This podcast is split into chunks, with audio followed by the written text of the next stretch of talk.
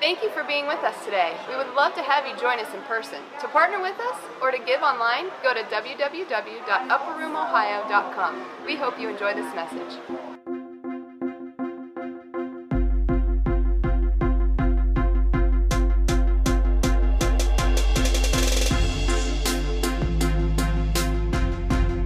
And what's funny is in the songs and also in Aaron, when he was up here uh, doing the transition and leading us into really some heaven that was falling on, the, on this place, it was, he has really spoke the message that, that was birthed in me.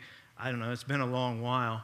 But, uh, and then when he texted me the other day, I was like, it, I was like, oh my God, I've got, I'm on the worship team. I was here at six this morning. I was here yesterday doing things. And uh, I just started a graduate class in my second year of my graduate program, and I had work I had to get done. And my wife, she's like, You can't preach. She's like, You got too much of, uh, other things going on. I'm like, I know, but next week's even worse. So uh, I don't know if your life is like that, but me, I'm just like, Bring it, bring it. Whatever's in front of me, I'll, I'll, I'll accomplish it. Um, funny story I was in the Navy, but not like my father's Navy. Um, they actually were on ships and things. I was never on a ship. I was, I was in a combat unit in the Navy. So uh, we would go around everywhere, and our motto was can do. And it literally was that. Uh, they would send eight, ten of us into this woods, and they're like, we need a runway there within a month. And so we literally just uh, go at it and get it done. And uh, I, I, saw Kristen in here earlier. And anybody in the Air Force, previous Air Force? You know, we, we we would see you guys coming when we'd be deployed to certain places, and you guys would roll in in like Cadillacs. we were, I remember we were in Cuba, and it was like 115 degrees, and we were setting up some refugee camps. And the Air Force, they were always late to the game anyhow, so we had already been there a month. And these guys roll up in all this equipment. They brought these things that were, uh, they weren't very wide, and all of a sudden they started pulling them apart like an accordion. And we're like, what is that? We were sleeping in tents. And sure enough, these things are they were going to sleep in. Then they hooked air conditioners up to them. I mean, I'm telling you. But I was happy that when I was stationed in Gulfport, Mississippi, that Biloxi was right next door because being the Navy, it didn't matter. You can go on any base and eat food. And so we all abandoned our base food for the Air Force's food. So I do thank you. But you guys had it really easy compared to us Seabees. So hopefully, we can, through this message, you Air Force people can rise to a whole new level today. Amen? All right. I've, I've beat, beat, you up enough. But thank you for serving. Um, so,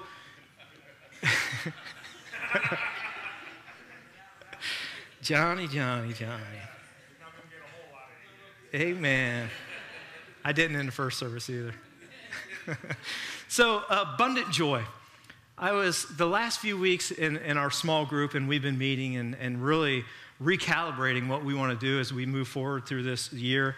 Um, just like everybody in here, we're from the Miami Valley, and there's a lot of weird things that happen, uh, unique things from uh, the tornadoes to the shooting, uh, just to everything that has been affecting our area. It also affects all of us in here. I think, you know, there was people directly, and our youth is out there right now. Um, organizing a trailer that we've had a lot of donations to the tornado relief.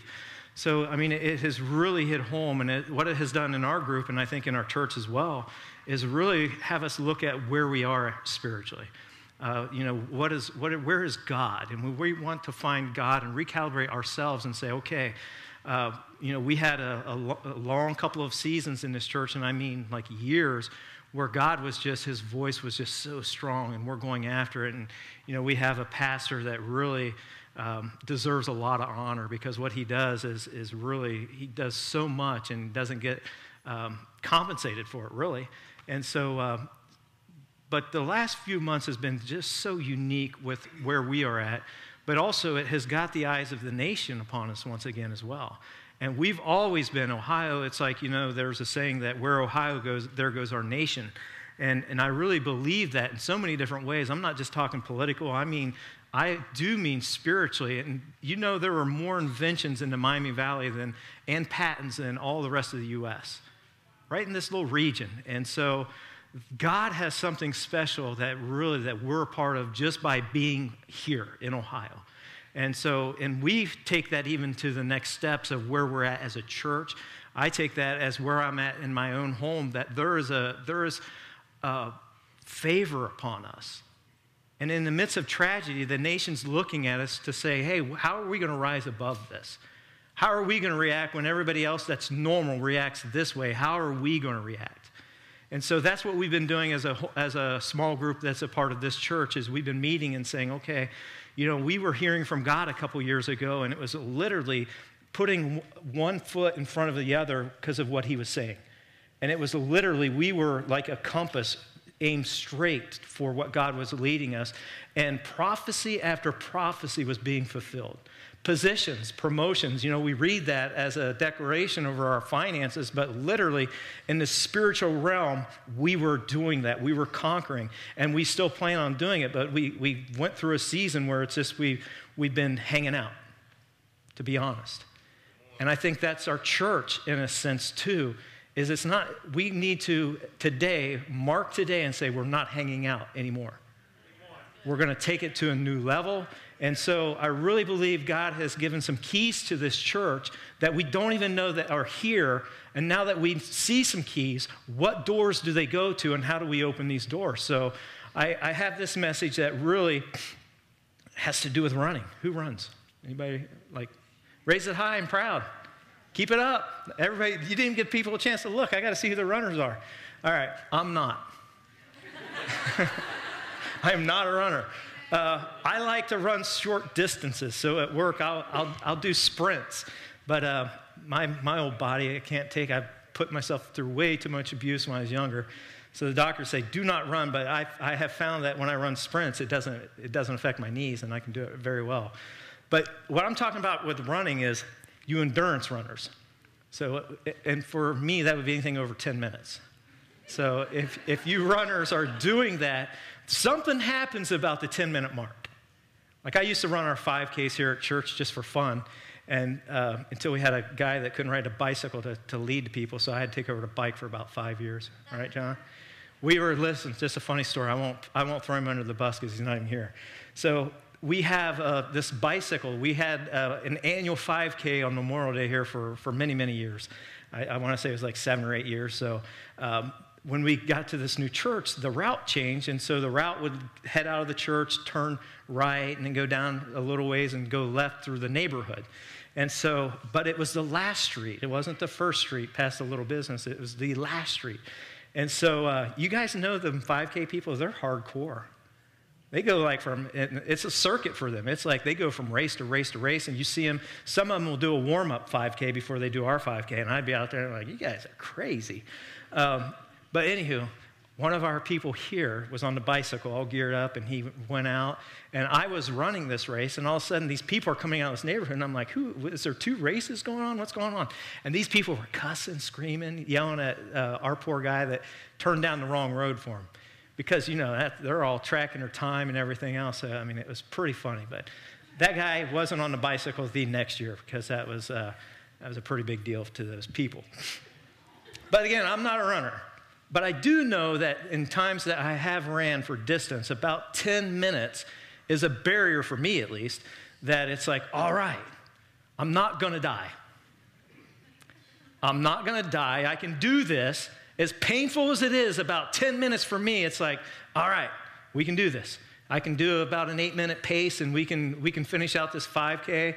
And, and in life, I've noticed that, and after that, we would go over to my mom and dad's over here and we would have a big cookout.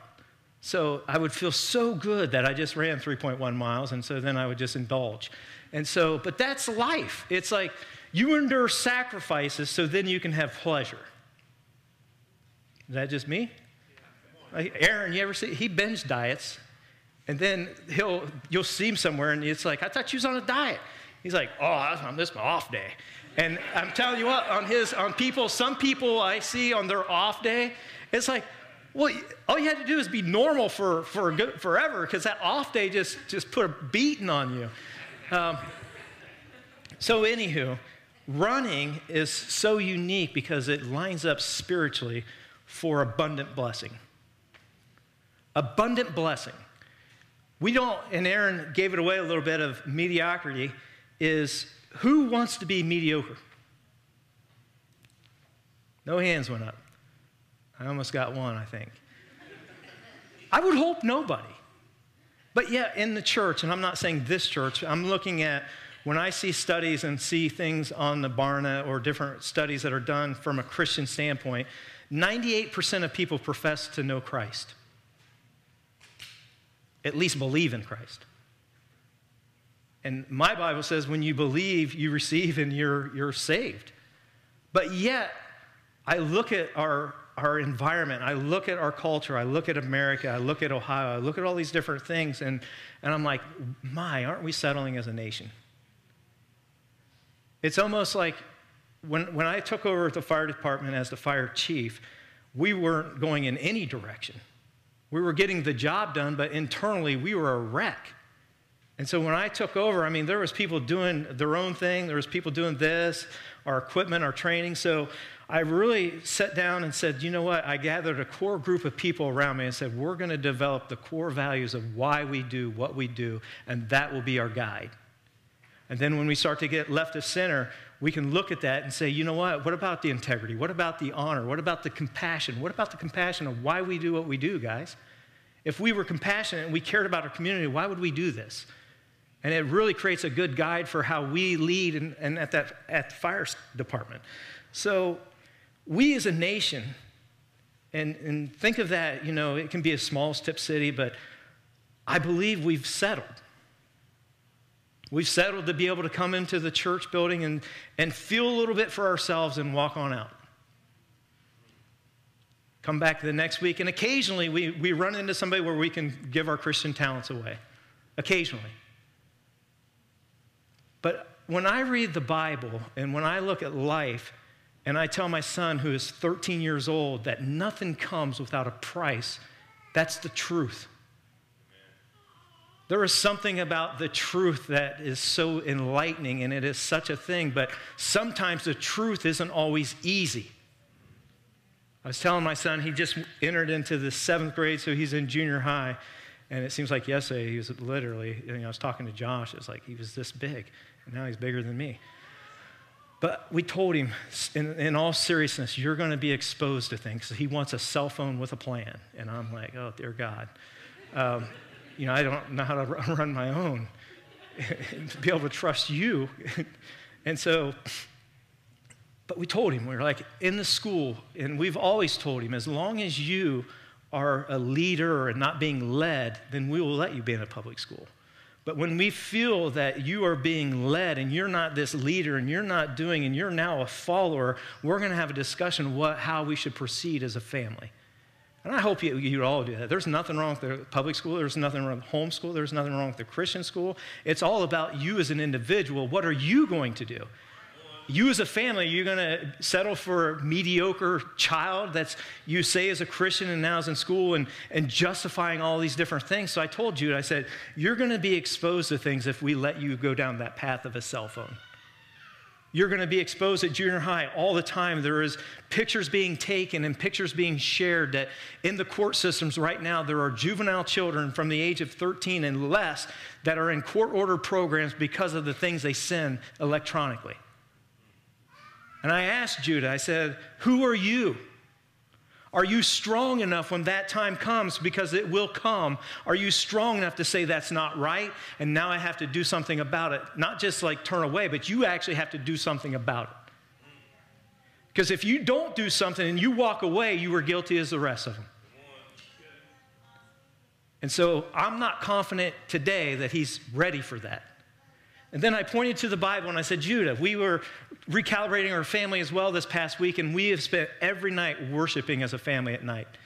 And I said, in this Bible are a bunch of people, story after story of, of characters after characters, and they're not characters, they're real people who had to face difficult decisions and do what was right. And when they did, God used them as an, an example for what He wants and not this mediocrity of everybody else. How many people has come and went since, since Genesis? But yet you had people who, when the time came, they didn't want to settle for mediocrity. They rose above and they did what was tough. And even though the truth sounds easy, it's not. The reason Aaron chose me today is because I'm the most hardcore person you'd ever meet. Laugh. Amen. Come work with me. And I'm not talking about at the fire department. I'm saying come here and work with me. Come be on a praise team with me. But I'm not harder on anybody else than I am on myself. But I come across bad sometimes because normalcy is to just to go with the flow. Being normal is easy. And being a normal Christian, you'll make it to heaven. I promise you. Because he says that those who call me by name and those who receive me, those who I have a relationship with, but and you know how many people were in this Bible that made it to heaven that didn't make it into pages of these books? Sometimes there was people that not only wanted to go to heaven, they wanted to make an impact when they were given this great opportunity of life to be in this place. A recent Harvard study followed three teenagers from 1930s. It was an 80 year study. And they followed them because they wanted to find out what makes people happy. So they followed these people for 80 years, marked them out. And it was, it was three or four teenage boys, all different demographics. And so at the end of this big long study, they said that what brings most happiness to people, and i.e., joy, is relationships. Relationships haven't changed since Adam and Eve. They were created for a relationship with God. God created everything and it was good. And then he says, I'm going to create somebody who can be somebody I can communicate with. I need company. And then he created man, and Adam's in the garden, and he's like, man, this guy could use a helpmate as well. Then there was Eve. And so, I mean, it hasn't changed. And then they had to do an 80 year study to show that relationships bring the most happiness. But along with relationships, they found in that study too, what brings the most sorrow is relationships. So there's this line somewhere that there's this line that below it could be, you know, mediocrity. It could be just normalcy, but it could also be where all the suffering is. And I'm not talking about suffering like Jesus did on the cross. We'll get to that in a little bit. I'm talking about suffering about you're jealous because your neighbor has his car paid off.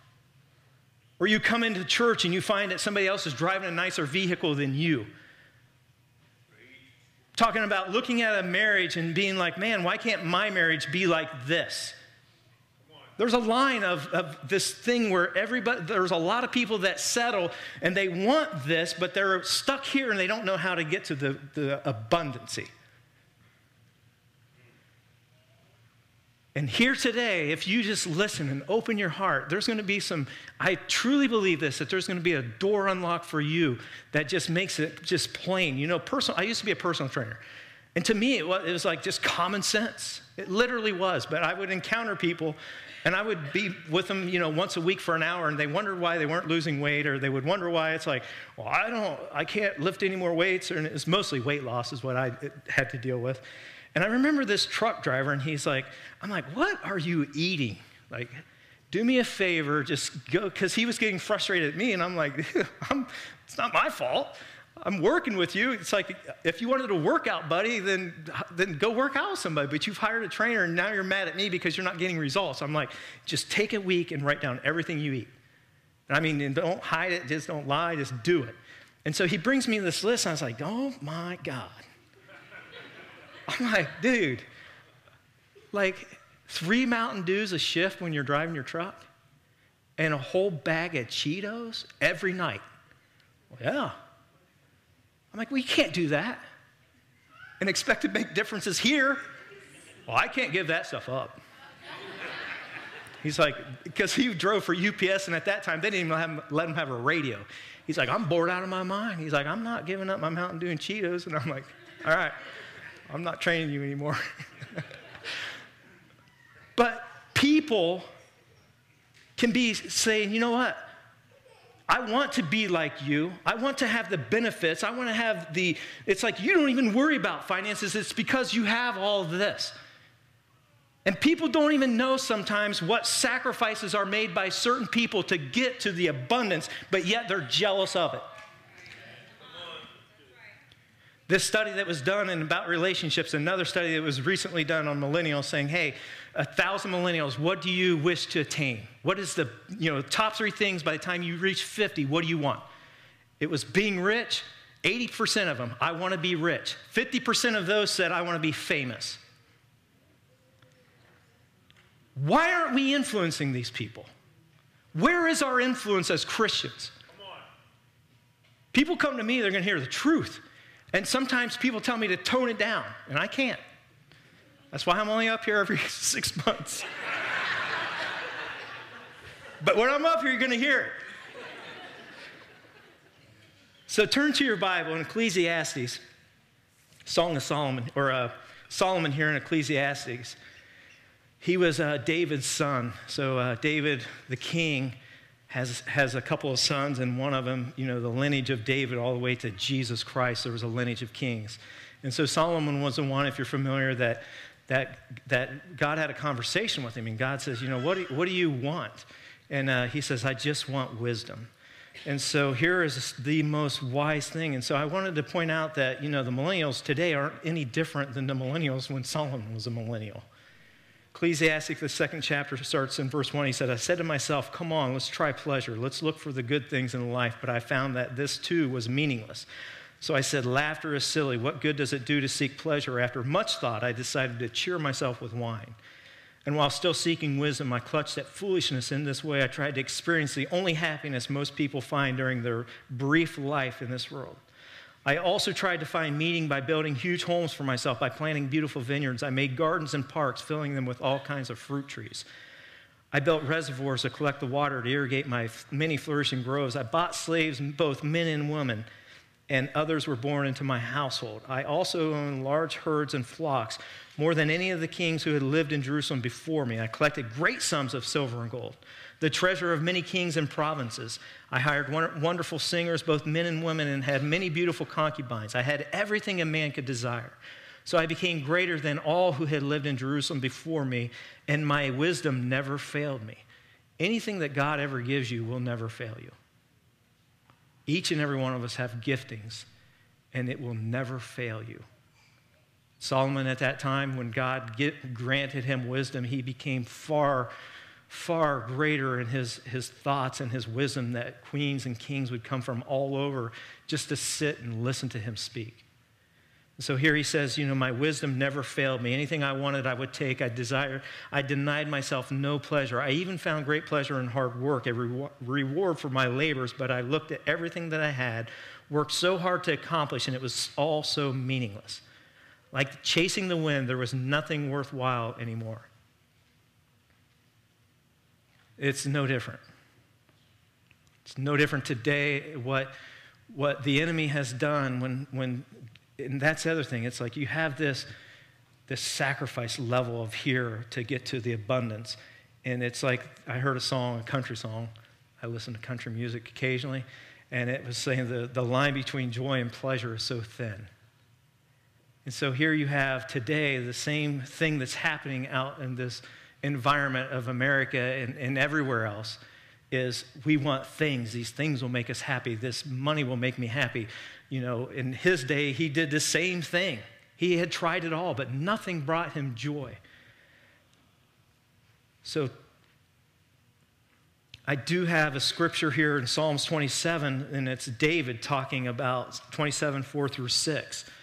He says, The one thing that I ask of the Lord, the one thing that I seek most is to live into the house of the Lord all the days of my life, delighting in, you know, and we all aspire to that. It's like, what do you desire? I desire to long in the house of the Lord all the days of my life. We say it, but what are we doing to accomplish it? It doesn't, church service on Sunday, maybe meeting in group and doing this is great. We have community. I mean, last week was amazing. Even as hot as it was, it was amazing to see new people, meet new people, and say, man, we're, we're in this. We're upper roomies. We're trying to be different than the other people. And so, lots of people say that. That's my desire to delight in the Lord's uh, perfections and meditating in his temple. It goes on to say, For conceal me there when troubles come. He will hide me in his sanctuary. He will place me out of reach on a high rock. Then I will hold my head high above the enemies who surround me. At this sanctuary, I will offer sacrifices with shouts of joy, singing and praising the Lord with music. I, I, there was a definite difference from the first service to the second service in this praise. And so, and, and I'm not knocking that, those people in the first service, but I was praying to God, and then the second service happens, and it's like, if your worship doesn't cost you something, you are doing it wrong. If you are just coming in, and you can come in and we can have this great service, but what if we took it to that level of like, man, that hurt when I did that. I don't know if you saw Amy, but she was not feeling well today.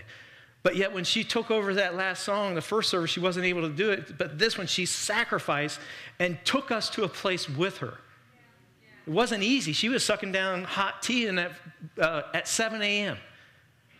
But she knows that this is a gifting that God is giving her, and she's going to say, I'm not going to do it if it's just easy. It's going to cost me something because I know what God has in store for the whole church. But what if everybody took that philosophy? Like, I'm not just coming in today, come in, it's like, hey, where's them donuts at Caleb? Yeah. They're good. I, I always have at least one. So, but what are you doing? What has been your contribution to this church body? Some of you are new, and that's fine, but some of you that aren't new, what has been your sacrifice? What has been your faith? And when you're talking sacrifice, I'm talking in it synonymous with faith. Like I remember when, when we knew that Judah was on his way as a little baby. Wasn't here yet, but we knew he's coming. I my wife came to me one day and we had the we had the five year plan, we had the 10 year plan, we, we had a long term plan. You know, I'm a planner. But my wife's even like on steroids on, on planning. And it's like if I told her on a Thursday, hey, somebody wants to go out Friday night, what? What? Maybe next Friday. It's like, you know, it's, it's a week out for her. It's like no surprises. So she came to me and she said, Hey, I feel led. Now, part of our plan was we both work. We had a house that we wanted to pay off. We got, you know, we got long-term things, excitement in our life, like down the road that we're willing to sacrifice now for. But she said, Hey, I want to not work when we have him. My first reaction is, that sounds amazing. I want to delight in the Lord too, all the days of my life. and so, so I said, like any normal human being that has plans say, I said, How's that work in our plan? She's like, That don't work in our plan. I'm like, Yeah. So I'm like, Well, why don't we do the math on that? And let's, let's see. And so she obliged, and uh, you know, I don't know how long later, she came back. She's like, Hey, it doesn't line up mathematically. Because we were trying to save. I mean, we were, you know, not real young, but we were younger than we are now. And so Anywho, long story short, we knew it was God's plan, period. We sought his face, we knew it, and so we did it. And it wasn't one month later, actually, it was like two months later, an opportunity at work came for a promotion for me that washed away what we were going to lose by her not working. Every time in our life, and I'm just talking from a financial standpoint, if you're looking at finances, when God sees that He can give you little and you can do much with that little and well done, He will give you access to more. But not until there's a faith step and a sacrifice. Give more than you have based on faith because you know this is a kingdom principle. And God says, Look at this. And because there's somebody over here that's not doing that. And He says, I'm going to take from this one and give to this family over here because they're doing well with the kingdom. Somebody suffered when me and Amy did that. So there was suffering somewhere else to, in order for the kingdom to shift to us. That might flip some of you guys out, but that is biblical. There is only so much in the pot. I tell this to my guys at work all the time. When I'm dealing with budget, the pie is so big. Do you realize in this planet Earth, or the finances, it's not like you think that the government just prints more money. That's kind of true. But there's still, the pie is only so big. In the kingdom realm, when somebody's blessed, somebody else was not doing what God wanted them to do. Some was taken from somebody who hid their treasure, and now it's been given to somebody that has stewarded it well. That's scripture. So I challenge you, and that's all I'm going to talk on finances, is I challenge you, how are you stewarding your finances? Are you worried about yourself or are you worried about the kingdom? When you can worry about the kingdom, say, God, what do you want? Your finances will flip and you won't even, you can't explain it. I've got a rush, but I'm feeling it like my dad. I got a little, little spirit on that one. So David understood that even his praise involved a sacrifice. David was hardcore just like me. I, like if I'm thinking of a Bible character, it's like I'm, I'm David. Like I can envision, like when Aaron's talking about that hunting, that David was always like, you know, scouting around, like, you know, even when as a sheep farmer, he was a shepherd boy that nobody thought would be even king worthy. He was always on the lookout, like, you know, if you're hanging out with David, like say me and you hanging out, and you're like, you're like, what are you looking at? And I was like, man, I think I see a lion up there. I'm gonna go kill that thing. Just run up there with his bare hands and kill it. That's the Bible. Says that. He's like, I could kill it. He's like, what do you? And then he marches over to his brother. He's like, why are you guys letting that, that big dude mess with you guys? What's going on here? And they're like, you know, this whole kingdom palace, they're all just like, and this guy's laughing at him, named Goliath. And David's like, you guys, just go kill him. And he did. But David's that guy that understood that in order to do something that probably doesn't look normal, I don't know if that was normal in the Bible in the, the old days that just guys went out and killed lions with their bare hands. I don't think it was normal. I think that's that mediocrity that we're talking about. Right. Most people would be like, it's only two sheep out there, David. These are all right. No, I'm not cool with that.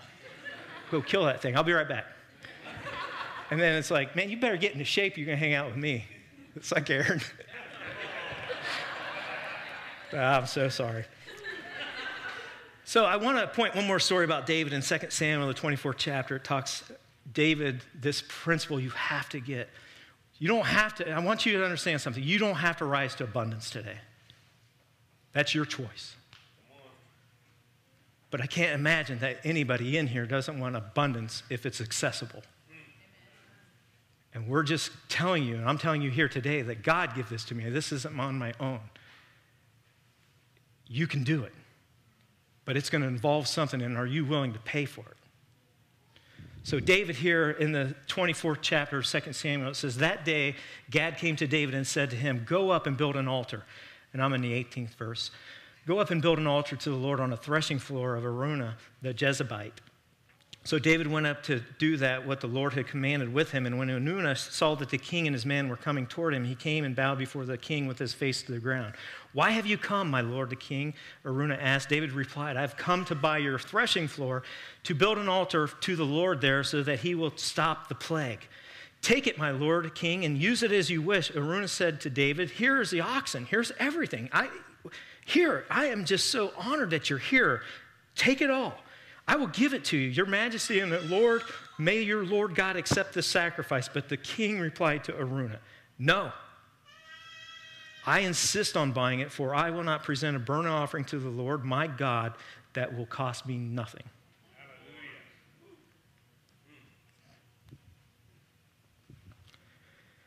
And the Lord answered his prayer.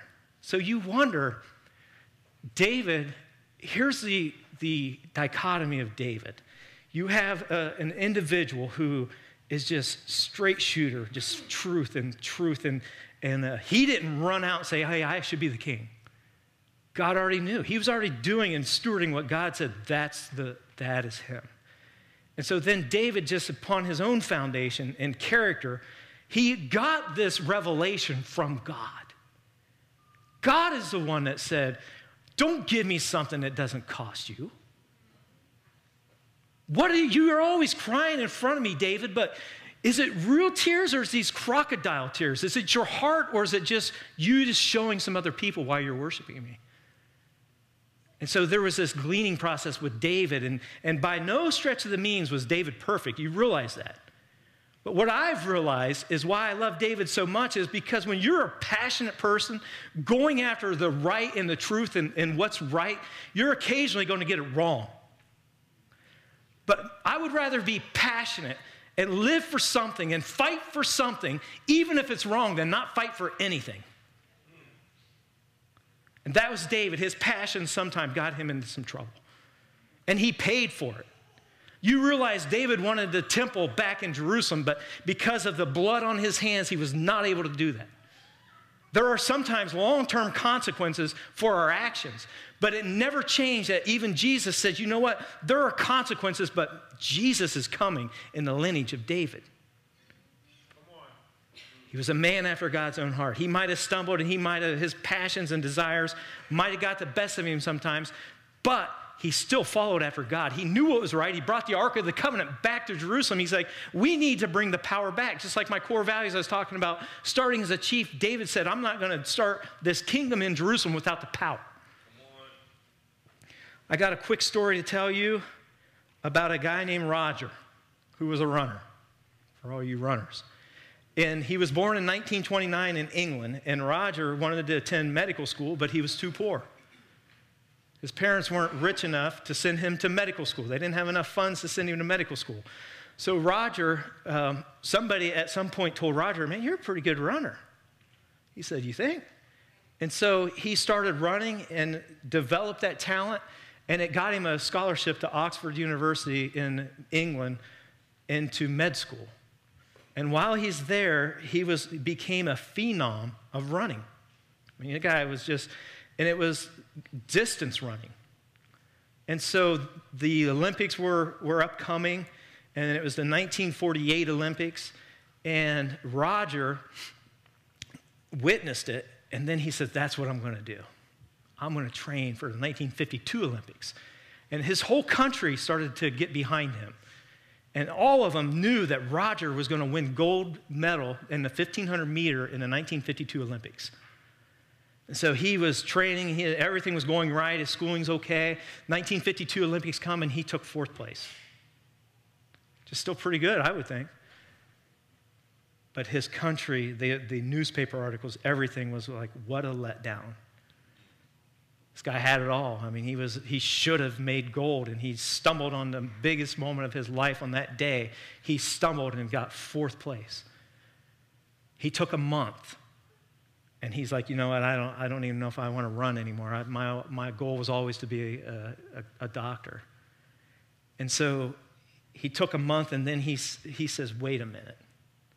There's something not jiving with my spirit here. And who are these people that's ridiculing me who's put in all this hard work my whole life, and it has got me to my dream. I'm going to graduate and become a doctor, but who are these people ridiculing me because I let them down? Nobody would have been mad at Roger if Roger would have just kind of faded off into obscurity and then just became this doctor who made lots of good. Uh, he really changed in the field of neurology by some of the things he contributed to science later in his life. He took a month, and after that month, he said, That's not me. I'm going to do something that's never been done. So he starts training for this distance, and he starts, you know, they start to see what he's trying to accomplish, and everybody says, Roger, you're crazy. Scientifically impossible what you're trying to do, what you're trying to run. Not only is it impossible, your body is impossible for a human being to do what you're trying to do. You can get close, and many had. And he trained and he trained and he trained. And on May 6th, he ran the mile in 3 minutes, 59 seconds, point four. He was the first to say, This mediocrity, it's not okay for me. It's normal for people to say I'm less than, that I was a good runner, but I was never able to get up into abundance. He proved them all wrong, and since then, there's been many people who've broken the four minute mile. But Sir Roger Bannister was the first and it was built upon on shame. You can't do it. How many in here has been told, and don't raise your hand, you can't do what you're saying you're going to do? You can't have the job that you're talking about that you want. Why don't we just come in here and we'll pray that God will give you another desire? Why don't we just get around you and lift you up and say, you know what, you got high hopes, but man, let's just gather around and crush your dreams together and then see how you feel after that. Roger took what everybody was saying that you can't do, even though at this point in time they're saying it is literally there is science behind it, it's impossible. But I can't imagine, and the stories don't tell, the pain and the suffering and the price he paid to break it. He didn't have Nike Jordans, air, I'm telling you. It's 1956. He'd been lucky to have a piece of flat leather on his feet. And I can't imagine the blisters, the times that he got like not even close. But he pushed and he pushed and he pushed. I'm going to wrap this up if you stand with me with one more. One more man. That this is attainable for you. This abundance of what you're jealous in, whatever area, X, Y, Z, or you just think you can never attain this level of abundance, you're wrong. You're lying to yourself. I'm telling you today that we could be the church right here that could light up the next revival around this. And I'm not talking about revival going church every night, I'm talking about revival in God's Spirit in the community. Why does it take a shooting in Dayton to say Dayton strong? And I'm not, I'm not demeaning that. I'm glad that the Dayton and the Miami Valley region is coming together to say that this wasn't right. This was, this was something that was stolen from us and we're going to change and we're going to draw together as a community. But why does it take that? If we were shooting for the pinnacle of every abundance in our life, we wouldn't, that stuff wouldn't happen to begin with because we would be reaching those folks. Those people who commit those acts are hurting. Somebody, there is called bad childhood experiences, BCEs. I was in a class about a month ago, and they said children from the age of like uh, 4 to 12, if they experience three BCEs, they're going to have major issues. A bad childhood experience of a father saying you're worthless, a schoolmate saying you're fat. Name the bad childhood experiences. It doesn't take much to get a mindset over somebody that say, this is uh, now I'm going to become normal for those people who get put down, or normal becomes I'm going to become fill, filled with rage. There are avenues for those people. There are video games. There is subcultures. There's a dark web for these people to feel normal. Like it's normal for those people to gather weapons. It's normal for those people to, to have these conversations. But you know what? What if somebody took a side when they found out did you know that pastors and educators are the lowest paid professionals in our country? Crazy. That doesn't make any sense. So here you have one more person. Hebrews 12, and the title of my little heading on my study Bible said, The Race of Faith. Hebrews 12, 1 and 2 says, Therefore, we also, since we are surrounded by such a cloud of witnesses, let us lay aside every weight and the sin which so easily ensnares us, and let us run with endurance the race that is set before us, looking unto Jesus, the author and finisher of our faith, who for the joy set before him endured the cross. I asked Judah just yesterday, I said, Judah, what was the joy set before Jesus when he died on the cross? He said, It's us. Don't let this abundance be something that you're trying to get for yourself. MercyMe sings a song, it's called Younger Me, Dear, Dear Me, or something. I'm horrible at this stuff. I just play the notes. So, but he says, man, if I knew the joy wasn't about me in that song, if I only knew that when I was younger, if it was that the joy I'm trying to get wasn't about me. I was talking to Lisa last night and a couple others that we were in, Sydney with some good friends. And if you're a Christian long enough, you're going to get weird, weird thoughts. I remember my mother in law, when she first started coming to church, she's like, I get these feelings occasionally. Is there really a God? I was like, don't worry, after 15 years, I still wonder that from time to time. But then I was like, wait a minute, snap back. God is good. But I was saying, you know, why I just had this running thought last few weeks. It's like, you see all this bad, and it's like doing the career that Aaron and I do, you see so much of the negative side of people. But on the flip side, you see such the positive side of people. So I was like, why isn't God? Why hasn't He came back? Why hasn't He called His church up? And I just felt this thing inside me. God's like, because if I do that, stop creation.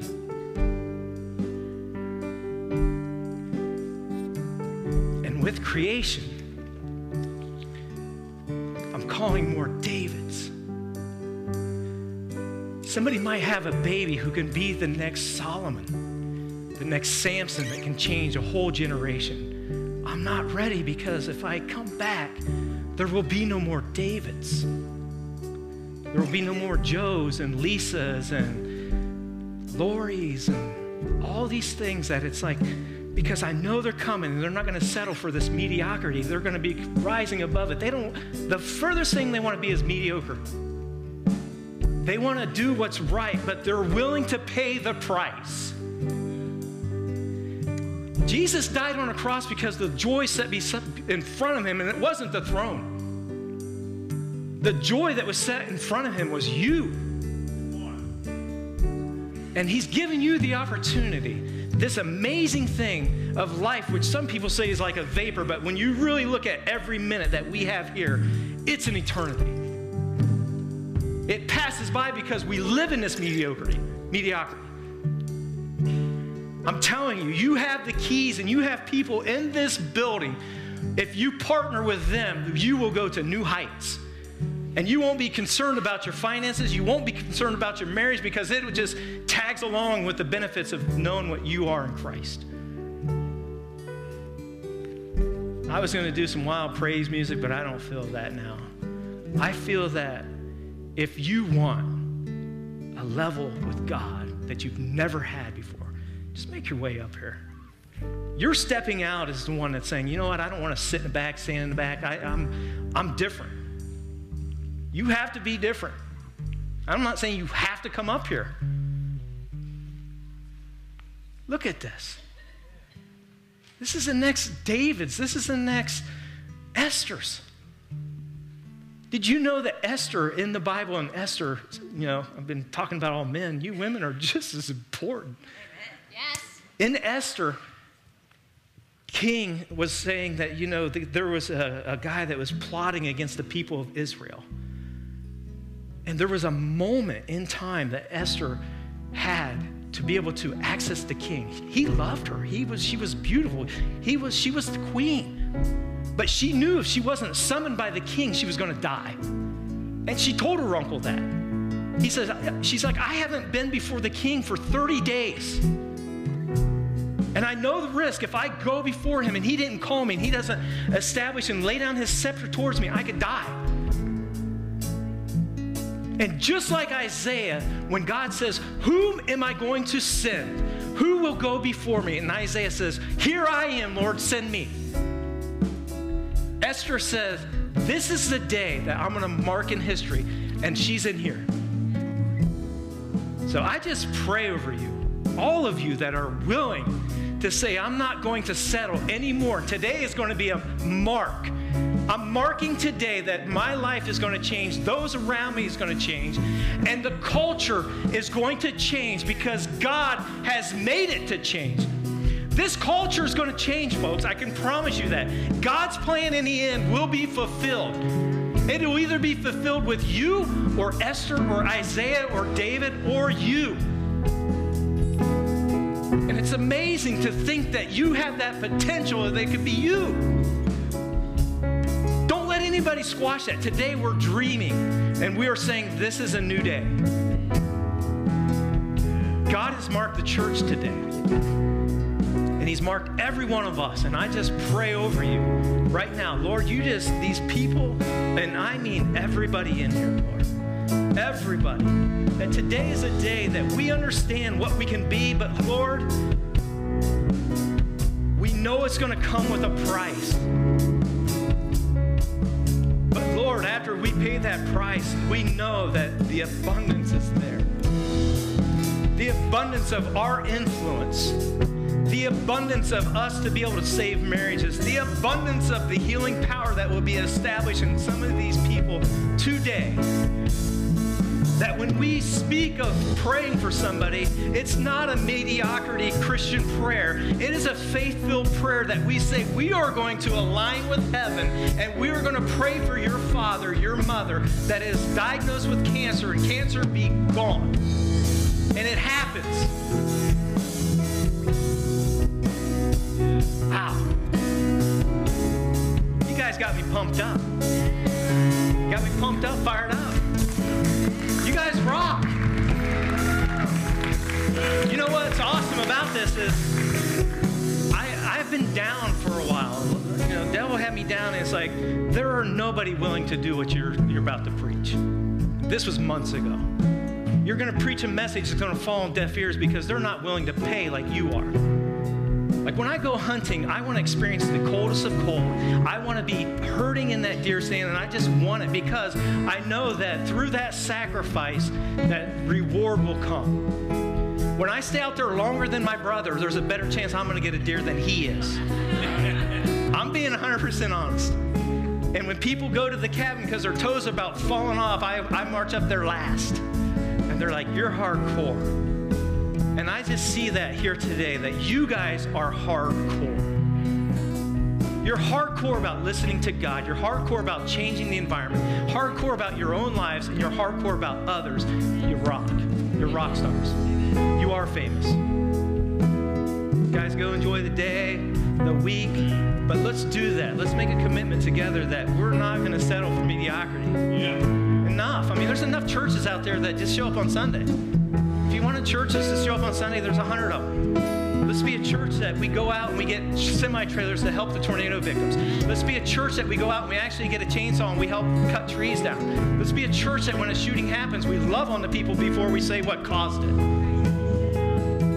There's a hundred people saying what caused it, but at that moment in time and now, is still needing people to be loved on because there's still, the Bible says there's a time to mourn. And so I could keep going, but I won't because you guys, you're amazing. Thank you so much.